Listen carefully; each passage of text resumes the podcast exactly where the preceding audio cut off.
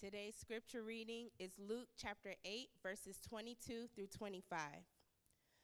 One day he got into a boat with his disciples, and he said to them, Let us go across to the other side of the lake. So they set out, and as they sailed, he fell asleep. And a windstorm came down on the lake, and they were filling with water and were in danger. And they went and woke him, saying, Master, Master, we are perishing. And he awoke and rebuked the wind and the raging waves, and they ceased, and there was a calm. He said to them, Where is your faith? And they were afraid, and they marveled, saying to one another, Who then is this that he commands even winds and water, and they obey him? May the Lord add a blessing to the reading and the hearing of his word. Well, good morning, East Point Church. Happy Palm Sunday. Happy Palm Sunday. Uh, the Sunday that we reflect on the trajectory of our Lord to the cross, that uh, historic, faithful Passion Week. And we will be celebrating all week, but it's a great to be again in the house of the Lord together as God's people. Amen. If you are visiting with us, uh, let me take time to welcome you. Uh, my name is Philip Duncanson. I serve as an executive pastor here at uh, East Point Church, and we're happy that you have joined us. If there is anything that we can do to serve you while you're here, uh, please do not hesitate to ask. Uh, we'd love uh, to do so. Uh, you've uh, already seen that we, we, we want to point people to Jesus in our singing, um, in the way that we interact with you. We, we pray that you have been pointed to Jesus. And my hope in this sermon this morning is to once again point us to Jesus, our only Savior, our only hope in this world. So let's uh, go to the Lord in prayer and ask Him for His help. Uh, Heavenly Father, um, we do thank you for this day. For you are a good God, a gracious God, a loving God. And we, your children, have the privilege of calling you Father you have brought us to this place to worship you, to gather as your people.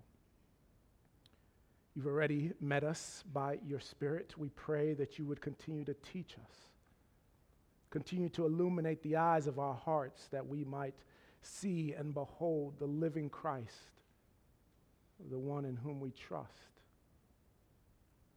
the one, the one who is the Savior.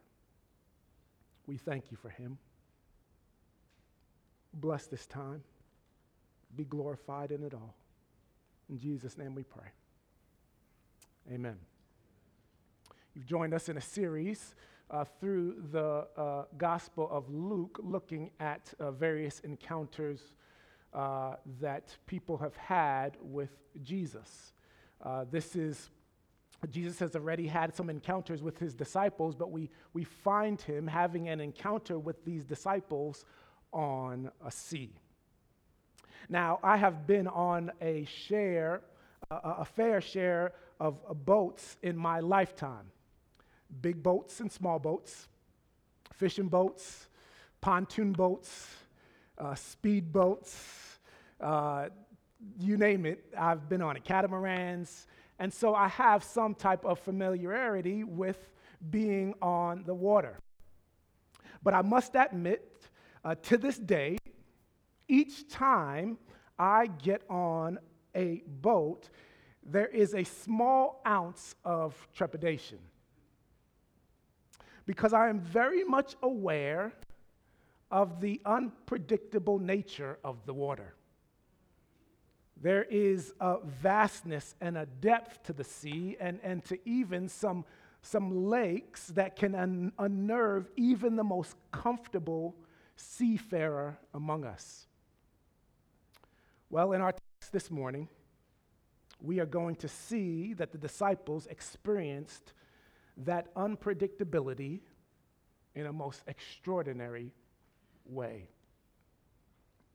Most of us have some working knowledge of the details of this interaction between Jesus and his disciples on the Sea of Galilee. It is a familiar account because it resonates with us. We all know the feeling of fear in the midst of a storm, both literally and figuratively. There is a famous painting uh, by the well known artist Rembrandt. Rembrandt, uh, uh, of Rembrandt, Rembrandt depicting this account. In, in his painting, Rembrandt, in great detail, uh, seeks to convey the emotions and the realness of what he thought was taking place on that sea that evening with Jesus and his uh, disciples. I believe if we all possess the gifts that Rembrandt possessed, we could all paint an equally vivid and accurate depiction of what it may have been like to be on the boat that evening. Now, why do I think that?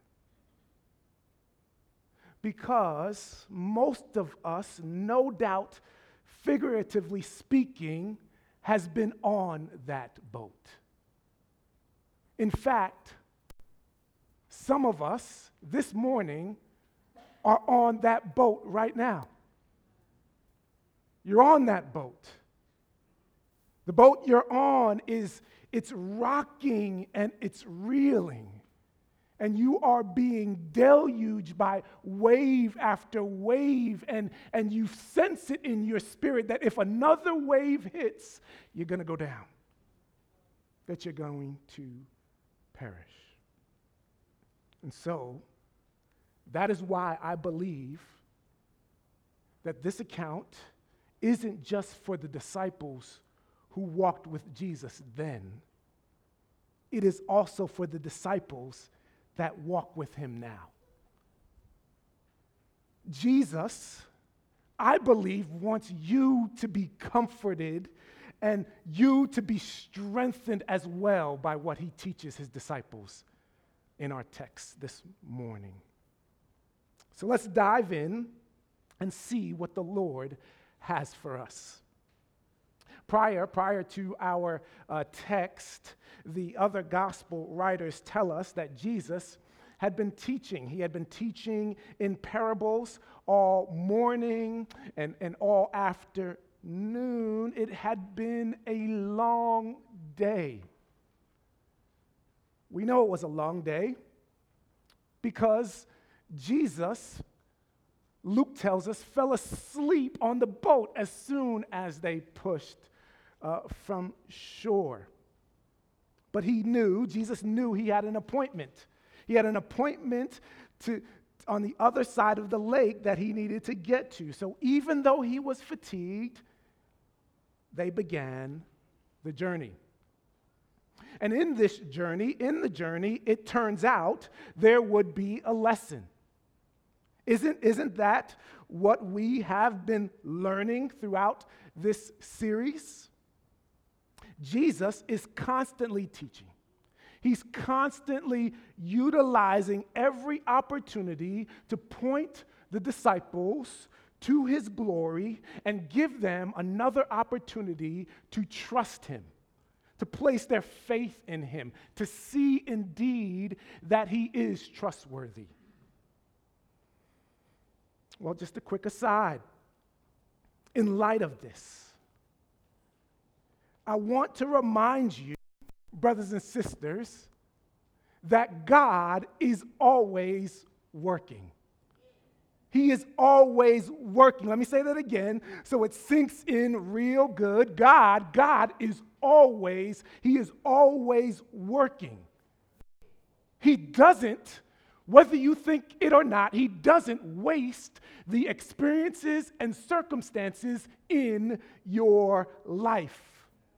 Everything that you are going through, all of the various trials and joys in your life, yes, that very thing that comes to your mind, God, God is using it to show forth his glory in your life, and he is using it to give you another opportunity to trust and believe in him. Don't ever don't ever forget that. That He is using those experiences in your life to show forth His glory towards you and to give you another opportunity to trust in His faithfulness even when you are faithless. Every, every experience, every experience Brothers and sisters, life is not random, it is purposeful, orchestrated, providentially ordained by a good and loving God. He's not wasting the experiences and the circumstances in your life. He is always, always, always working. But that's just an aside. That's just an aside. That's not the sermon this morning. We must, we must go back to our account. So Luke tells us, Luke tells us in verse 22, one day he got into the boat, into a boat with his disciples. And he said to them, Let us go across to the other side of the lake. So they set out. Now, now this is indeed uh, Luke is using this information as kind of orienting information. He's, he's setting up the narrative for us. He's, he's letting us know, he's setting the scene, he's letting us know where they are, he's, he's letting us know the various characters that are in this narrative. It's, it's Jesus, he is Jesus who got into the boat with his uh, disciples. This is uh, orienting information.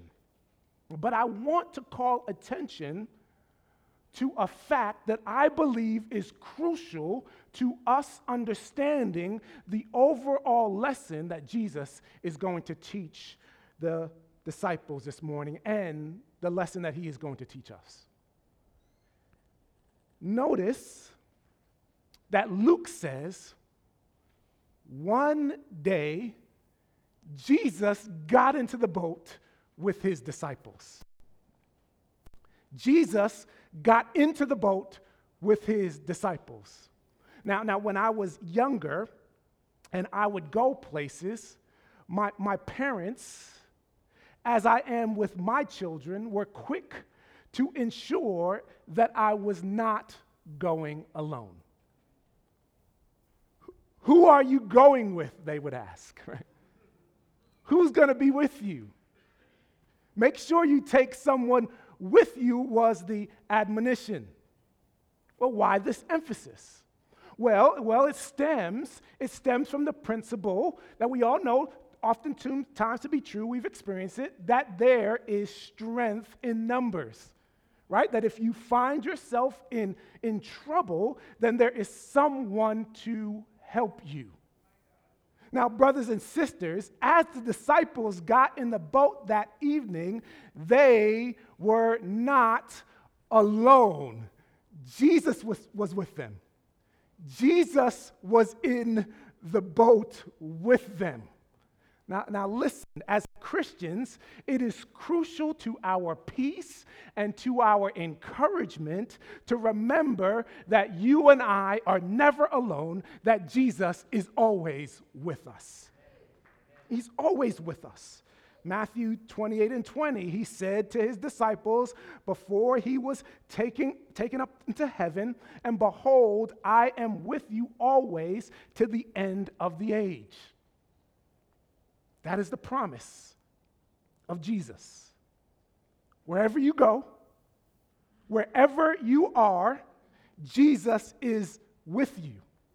And, brothers and sisters, understand this. That is not strength in numbers. That is strength in the power of God. strength and the power of God. For Jesus to be with you is for God to be with us. He is Emmanuel, God with us. Oh, I know. I know that sometimes it doesn't feel like it. It feels like you are alone and that you don't have any help. But don't, don't let your emotions betray you. They will. They'll betray you. They will lie to you. Don't trust them. Don't, don't, don't let them lie to you. You and I are never alone because we have the promise that Jesus is with us. The disciples that evening, as they set out from shore on the boat, they had the physical presence of Jesus with them. And that was going to prove more life changing than they could have ever imagined. Because the presence of Jesus, it always does. It always proves more life changing than we could ever imagine. It means something. The presence of Jesus means something. There are truths associated with the presence of Jesus that I believe are clearly displayed in this account that I think that I think and I pray and I hope will encourage you this morning. And so that is what we are going to explore. What does it mean to have Jesus with us?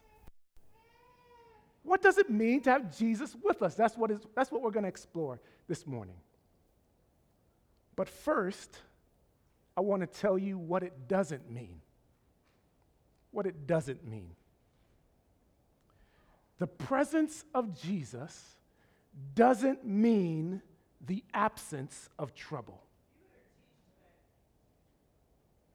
The presence of Jesus doesn't mean the absence of trouble. Luke tells us that they that as they were sailing along, a windstorm came up over the mountains. Now, now to orient us, we, we need to remember that the Sea of Galilee was surrounded by hills and large mountains. And so, from time to time, the, the, the wind would come through the, the, the tunnels created by the mountains and the, the peaks and in the valleys, and, and it would a, a windstorm would kind of stir up the waters upon the sea. This was, this was common on the Sea of Galilee.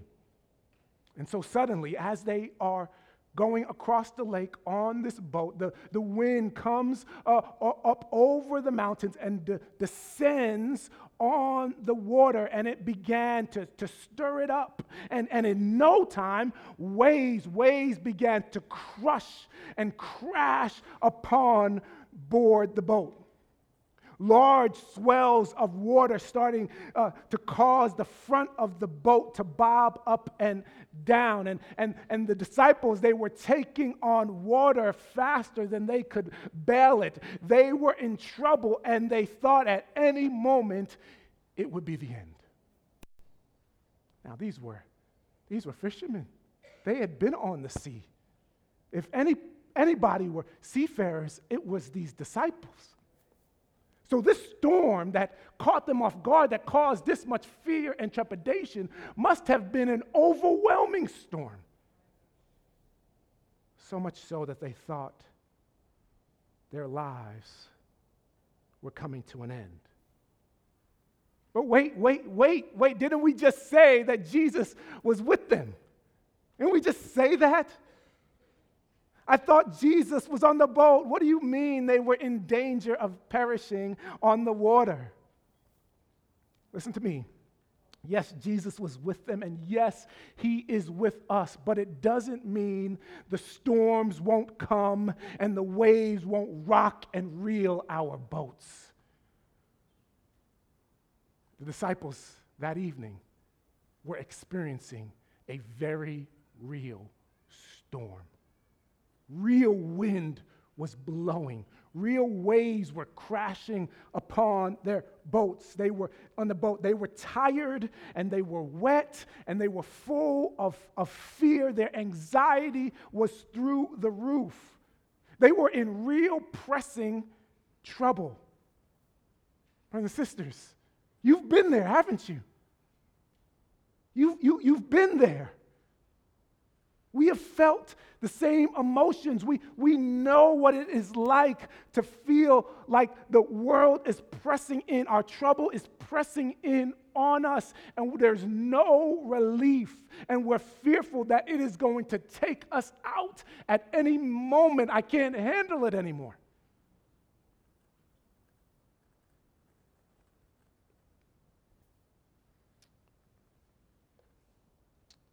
They were in real, pressing trouble. We have all felt these same emotions. I know I have. Too, too often than I care to admit. If I'm honest, I just this week feeling it. We've all been there, fearful, full of anxiety if, I, if, I, if, some, if somebody brings something else to me,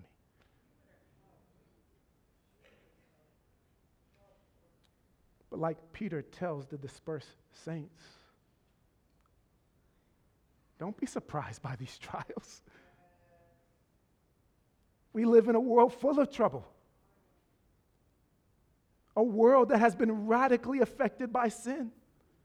Jesus promised this in, in John 16. He said that in this world you will have trouble. Brothers and sisters, just because we have the presence of Jesus doesn't mean we won't experience pain and hurt. Listen to me. We have Jesus with us all the time. But guess what? The storms still come. There is no invisible force field around this building that keeps storms from harming us. In fact, every time it rains in East Point, there's a thunderstorm, the lights go out in this building.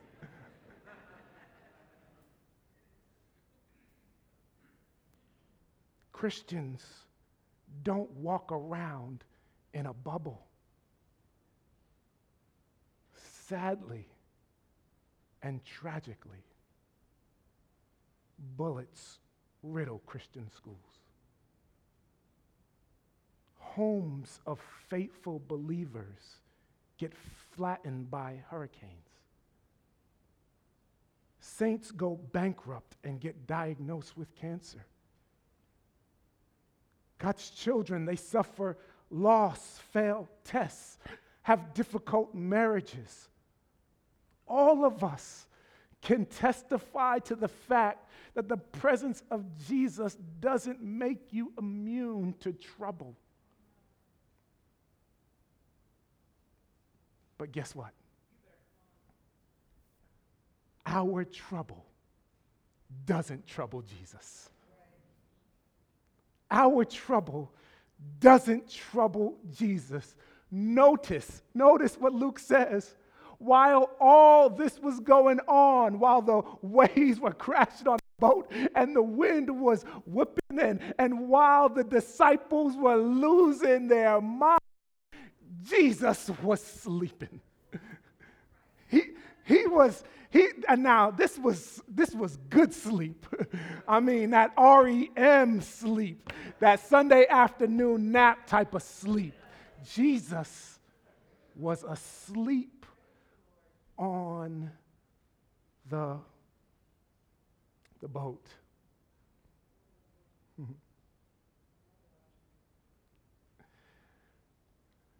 Matthew 11, 29 through 30 reminds us that though we are troubled by our trouble, Jesus is not troubled by our trouble. He says in Matthew 11, 29 through 30, Take my yoke upon you and learn from me, For I am gentle and lowly in heart, and you will find rest for your souls. For my yoke is easy and my burden is light. He's not troubled by our trouble. He is never troubled by which, that which burdens us. And please note that just because he is not troubled doesn't mean he doesn't care. That is what one of the, the, the other disciples thought in, uh, in Mark. Mark, in recalling the same event, says that one of the disciples, in reference to Jesus, cries out, Does he not care that we are perishing? Brothers and sisters, we have to remember that Jesus is not emotionally charged like we are. He is not excitable like us. He doesn't worry like us. Those things don't need to be present in order for him to demonstrate that he cares. His presence is the confirmation of his concern for you. Of course. Of course, of course, he, he cares. He, he wouldn't bid us to come and, and lay our troubles down if he didn't. He wants us. Jesus wants us to tell him about our troubles. Tell him. Tell him. And that is the second thing the presence of Jesus means. The presence of Jesus means you have a person to take your troubles to. You have a person to take your troubles to. Luke 8 24. And they went and woke him, saying, Master, Master, we are perishing. And the disciples were in trouble and they needed help. So they, they turned to the one who was not troubled in the midst of the storm. They took their trouble to Jesus. Brothers and sisters, this is one of the blessings of knowing that Jesus is with you. You have a person willing, ready, and able to help. You don't have to go anywhere. You don't, you don't have to run to the church. You have to visit your prayer closet wherever you are, you can call on him. The disciples, the disciples did right. They had no other hope. They were desperate. They went to Jesus for help. How about you? Who is your default when you need help? Listen. I think we as Christians should be without excuse in this regard. Now, why do I say that? Because even unbelievers, even unbelievers in the midst of trouble have some sense of where to take their trouble to. You, you have heard it, but perhaps you did it yourself before becoming a follower of Christ. Some tragedy hits, some difficult circumstances has them fearful. And what do people typically do? They call out, they cry out to God, they call out to Jesus. Lord, if you would just get me out of this trouble, then I'll do such and such. Oh, they do that because they know deep down that they can't solve their problem and there has to be a higher power that inter- can intervene. If, then, brothers and sisters, unbelievers know how to do it, how much more us who have the eternal Son of God who loves us and cares for us, we have Him with us. Call out to Jesus, not to your friend, not to Pastor Tony, not to the internet. Drop to your knees and call out and say, Master, Master, I am perishing. I need help. I need help. I need help. Listen, Jesus needs to be your default when you have trouble because, as Psalm 46 and 1 says, God is our refuge and strength, a present help in trouble. it's God. He is our refuge, a strength. And, and so we need to go to Him, very present help in our time of trouble. I ask you again is Jesus who you turn to when you are in trouble? If not, why not?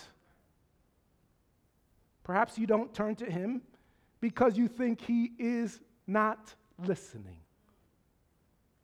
Well, that is false according to Scripture. Psalm 34 and 6, David says, This poor man cried, and the Lord heard him and saved him out of all his troubles. The Lord was listening to David. Maybe you don't think he is willing to help with your trouble. Well, ask the leper in Matthew 8 who wondered the same thing. It, it, it, wondered if that was true in Matthew 8, 2 and 3. And behold, a leper came to him and knelt before him, saying, Lord, if you will. In fact, in other words, are you willing? If you will, you can make me clean. And Jesus stretched out his hand and touched him, saying, I will. I will. He's willing. Be clean. And immediately his leprosy was clean. You see, you do understand that God listens, He is willing, and therefore all your reasons for not taking your troubles to the Lord are not valid reasons.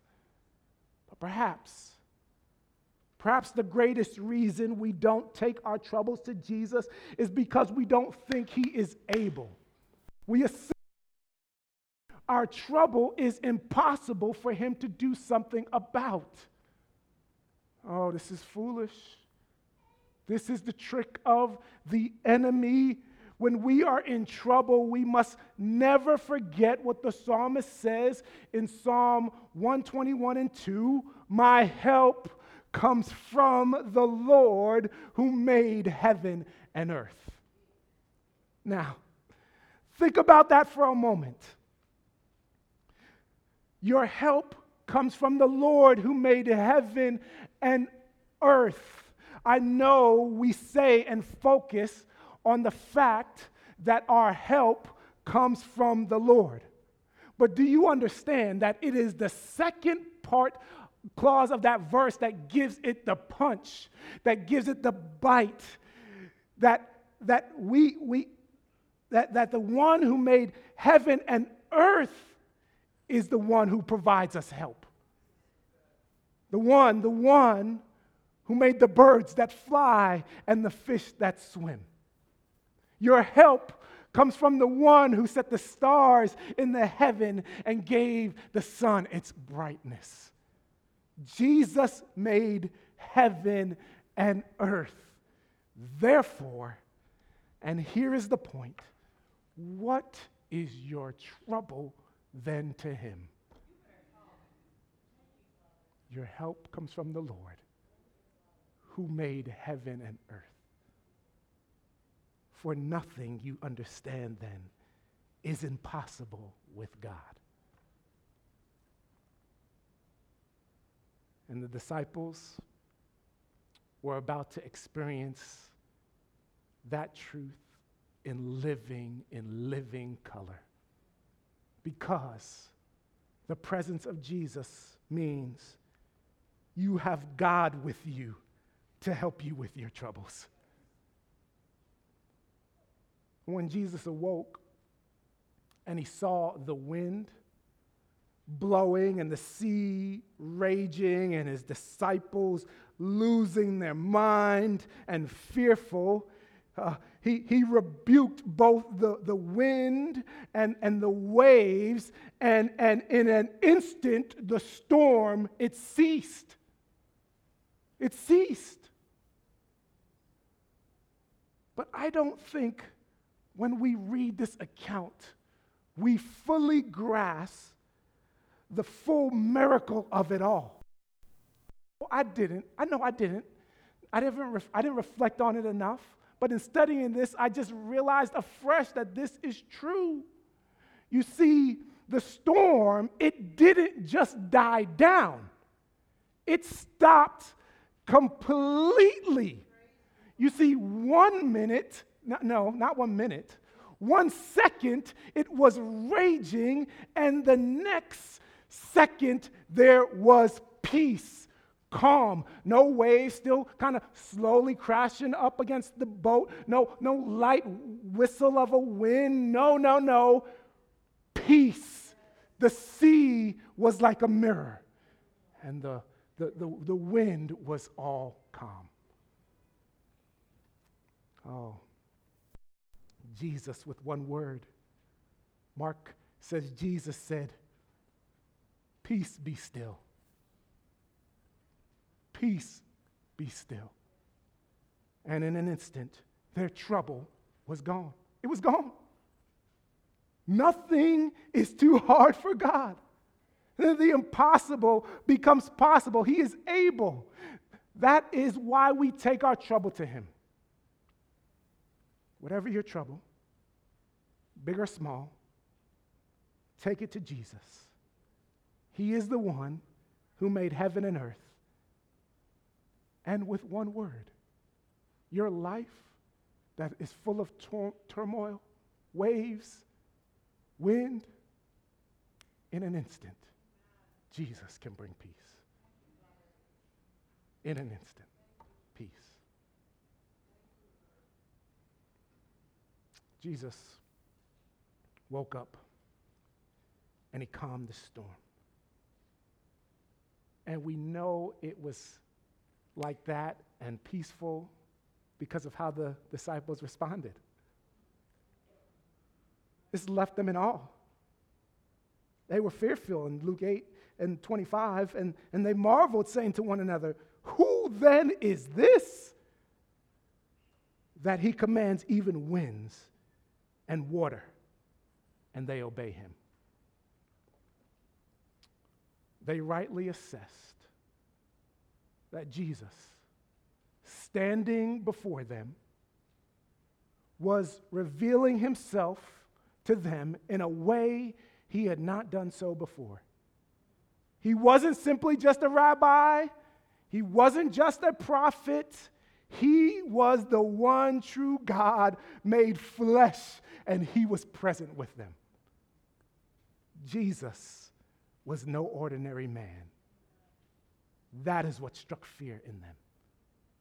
Uh, listen, listen, we have all, we have all prayed for it not to rain. Have you, you've prayed that before?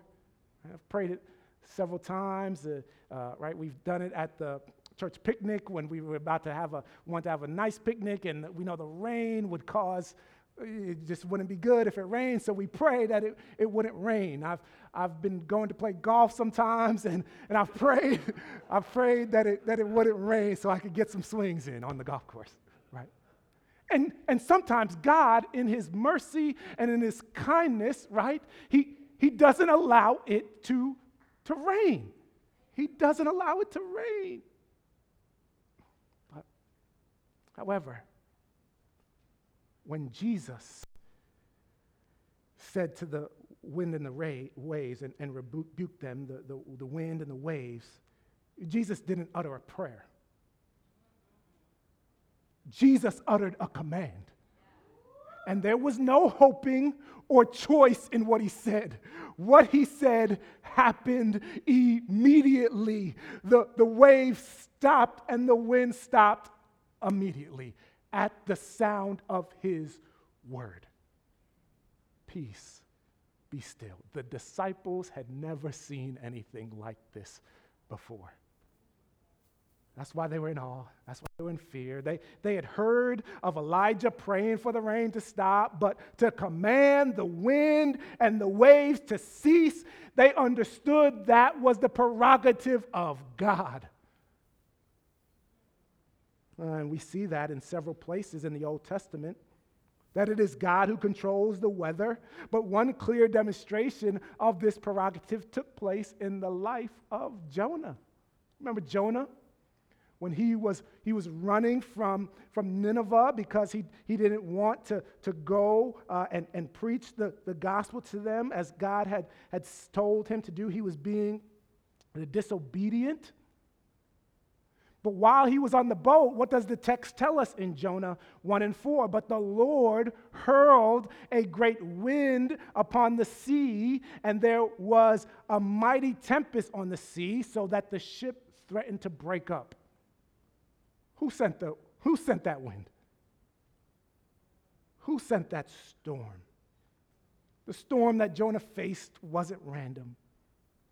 It was sent and controlled by the hand of God because he is sovereign. He has sovereign authority over the weather. Psalm 89 and 9 tells us that. You rule the raging of the sea. When its waves rise, you still them.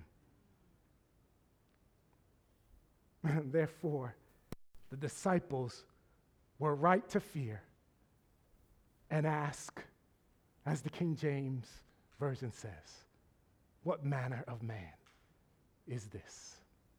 What manner of man is this? I love what one commentator says about the act of Jesus calming the storm. He says this Much that is wrong on earth can be corrected.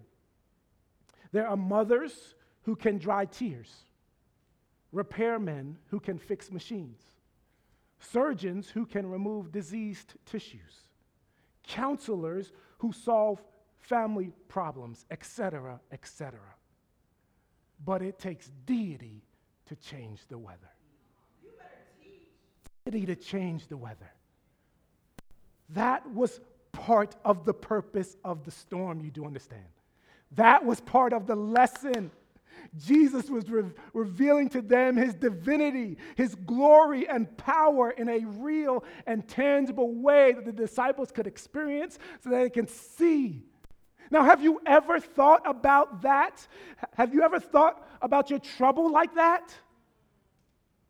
That God is using the storms in your life to reveal to you in tangible ways His glory and His power to make them cease in a moment.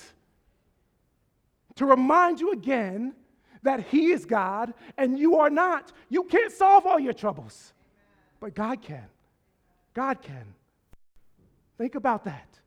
When you are in trouble and you call out to the Lord and He answers and rescues you out of the trouble, who gets the glory? Who gets the praise? Well, then I must return to Psalm 34 again and listen to David as our example, where he says in Psalm 34, 2 and 4, My soul, my soul makes its boast in the Lord. Let the humble hear and be glad. Oh, magnify the Lord with me and exalt his name together. I sought the Lord, and he answered me and delivered me from all my fears. God is praised and glorified when he solves our trouble, when he makes the storms in our life cease. Cease. He he gets the glory. I was reminded about that this, this week. My son got some good news this week, something that he had been working on and we had been praying for. And it, the Lord answered, and it was favorable in his, was favorable to him. And I was talking to him and I said, I said, son, you did it. You did it. And he responded back God did it. God did it. Because God, yes, rebuke, son. I'm rebuked. God got the glory. God gets the glory. God gets the glory. All glory goes to him. The glory belongs to Jesus. That, that, that is what Palm Sunday is about. Jesus receiving the glory and, and praise that is due to him. Glory. Hosanna, Hosanna, hallelujah. You receive the glory. You receive the praise. when He calms the storms in our lives, we can't help but give Him glory. Oh, our, uh, these storms and troubles that suddenly and seemingly without warning descend upon our lives are being used by God to give us a greater glimpse of His glory. They allow us to see His power and His concern for us so that we can say, like David again in Psalm 34 8, Oh, oh, oh, oh, taste and see that the Lord is good. Blessed is the man who takes refuge in him. Oh, that was David after the Lord delivered him out of all his troubles. But we also see our troubles are not just, God doesn't just use them to show forth his glory and his power in our lives. He also wanted to give the disciples another reminder and another lesson on faith. On faith. After calming the storm to settle their fears and worries, Jesus looks at them and says, Where is your faith? Where is your faith? I'm sure it was a humbling question to them because it's a humbling question to me. I'm not sure if it's the same for you. Where, where is your faith? This question from Jesus speaks to the heart of their trust or lack thereof in Him. They had been with Him for some time. They had seen his miracles and heard his, his teaching. They, they had experienced his authority over the physical world. Did they not trust him? Why the fear? Why the worry? Jesus was with them. My brothers and sisters, I hope you hear the twinge of rebuke for us. Are the troubles of your life the ones that come to your mind when I say trouble? Are they causing you to despair or to lose hope? Jesus says to you this morning, Where is your faith? Where is your faith? Not, not faith in some tangible feeling or object, but faith in Jesus. Where, where is your trust in the midst of your storms? Is it in the one who gives you this comfort? Even though I walk through the valley of the shadow of death, Psalm 23 and 4, I will fear no evil, for you are with me. Well, brothers and sisters, we have already established the presence of Jesus it doesn't mean the storms won't affect us. They will. They will affect us. You're going to get blown over by the wind. The waves are going to crash upon your head. But we have the assurance of the presence of Jesus who will be with us in the midst of the storm. Again, Jesus comes to us in the storm and asks, Where, where is your faith? In studying for this passage this week, a familiar kids' song came to mind. Perhaps you've heard it before. Uh, I, would, I would call up uh, Cassidy and Miss Kimberly and Ashley to help me. But it's a glorious reminder of what faith looks like in the midst of the storm.